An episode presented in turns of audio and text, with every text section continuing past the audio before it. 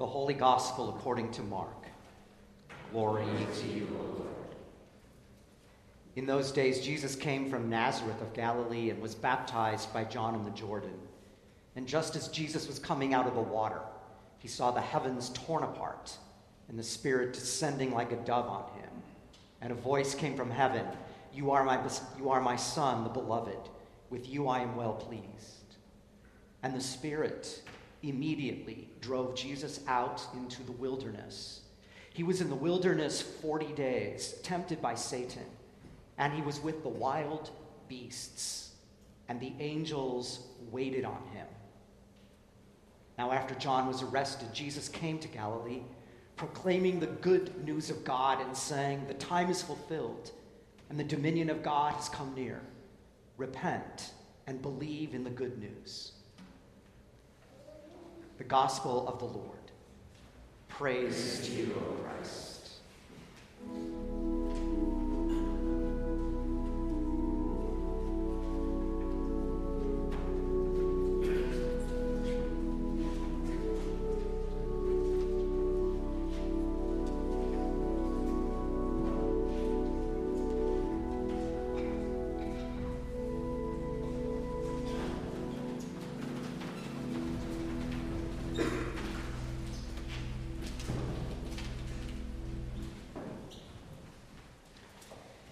It was in the second half of our recent trip to Africa that, we, that it seemed to me like we were in the middle of nowhere.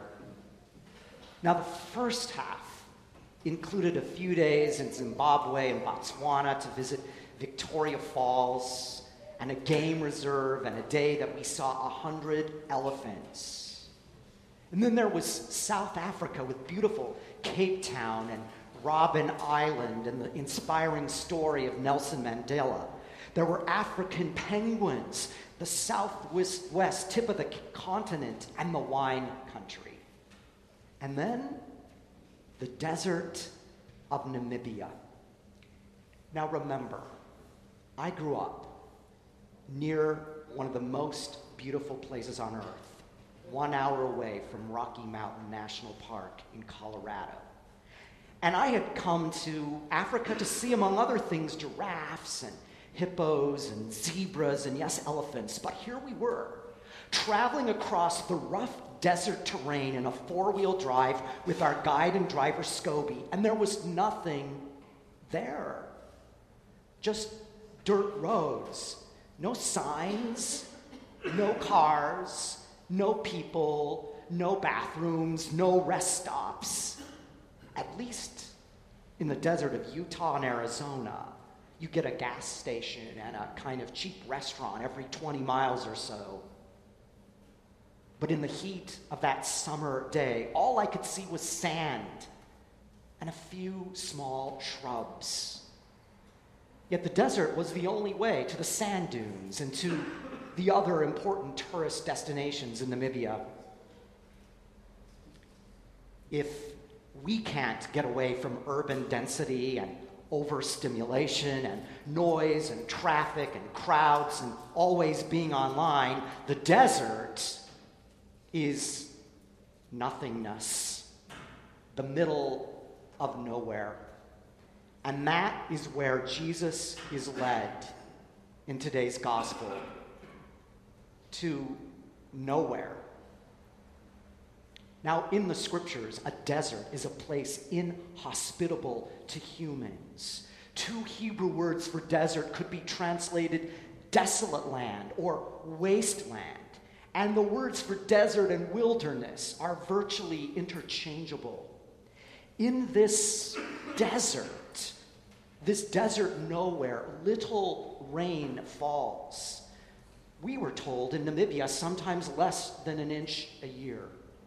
But a recent definition of a desert that we also learned was this a place where more moisture is lost through evaporation than is gained through precipitation. Think about it. In this country of Namibia, they have rivers, but the rivers are empty. There's no water in the rivers. Imagine the last time one river had water was in 2012, and then the water just rushed vehemently. Hmm. well, quite a contrast to the Noah story. If it's not drought, it's a flood, like we heard about in the first reading. Now, when you and I venture to the desert, maybe in the American Southwest, we may do a little hiking at the cool of the day in the morning. Most of us, though, remain in our cars as sightseers, right? We stay at plush resorts, we browse through a Palm Springs desert magazine, and we take some pictures on our smartphone. Yet our text today in Mark, only in Mark, says that Jesus was driven into the desert. The Greek is a harsh word, suggesting being roughly thrown, violently propelled. It's the same word used couple verses later for casting out demons. The desert then is a way of death, a way of emptiness, a way of surrender, a way of letting go, and finally, a way of trust not to mention the place of wild beasts. It calls to mind the Israelites wandering, being tested in the wilderness for 40 years.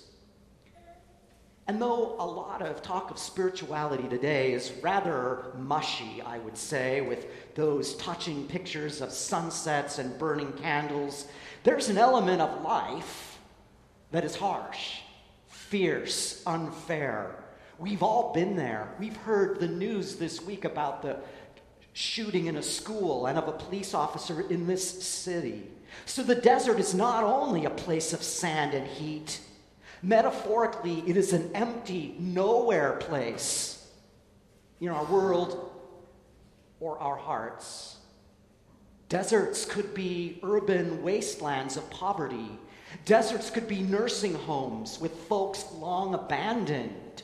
Our desert story may be when we hunger for meaning or purpose, when we thirst for love or companionship, when we are dying of boredom or grief, wondering what it's all for, wanting to get out of nowhere, but mostly wanting to make it through the night. As you read, perhaps in my email opener this week, Surprisingly, the early Christian desert fathers and mothers found solace and beauty in the fierce landscape of the desert, in the nothingness of the desert. The bell that we ring in this space is a bit of that, calling us to nothingness. Meditating or being with silence or being in the middle of nowhere can be boring dangerous, threatening. But many find, many of our ancestors find, ancestors in the faith find that that is the place of renewal and of healing. Consider this phrase from the novel The English Patient. A person in a desert can hold absence in his cupped hands, knowing it is something that feeds him more than water in other words, in our Christian tradition, we learn that God is a desert whose glory is known in unknowing. We learn that the self is a desert that must be stripped before God can be found at the center. This is the experience of Jesus and the contemplatives and the mystics and the very heart of Lent. Belden Lane reminds us that grace rarely comes in this calm, simple invitation to change your life. Rather, it can seem more like a, an assault, being driven and thrust into a desert not of our choosing.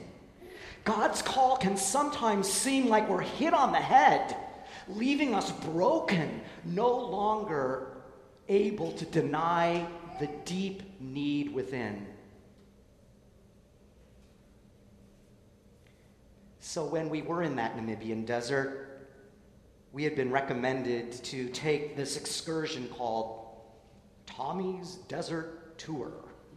And there we discovered amazing life in the middle of nowhere, all kinds of small little plants and education.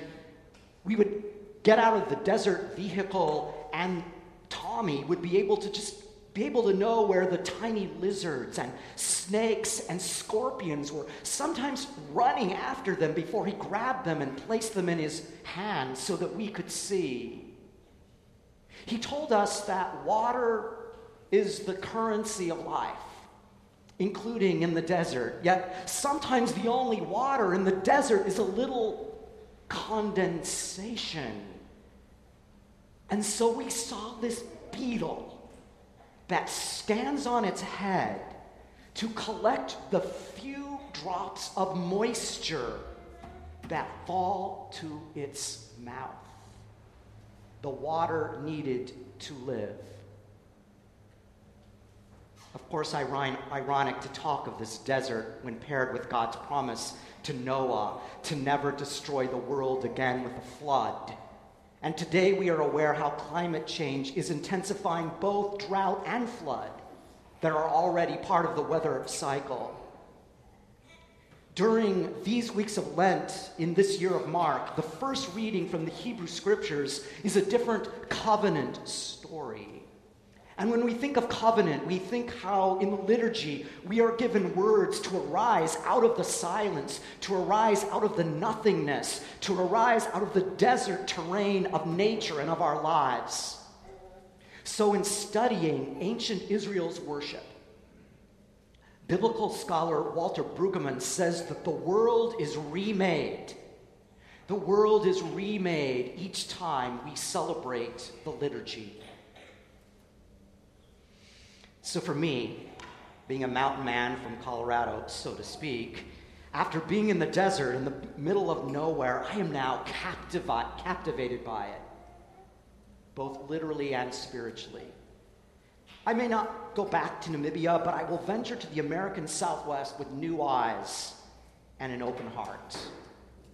So, as we together make this journey through the Lenten desert, I assure you the good news is that you will be surprised with what you find in emptiness, with what you find in silence, with what you find in nothingness, with what you find when you are in the middle of nowhere. For it just might be the road to resurrection.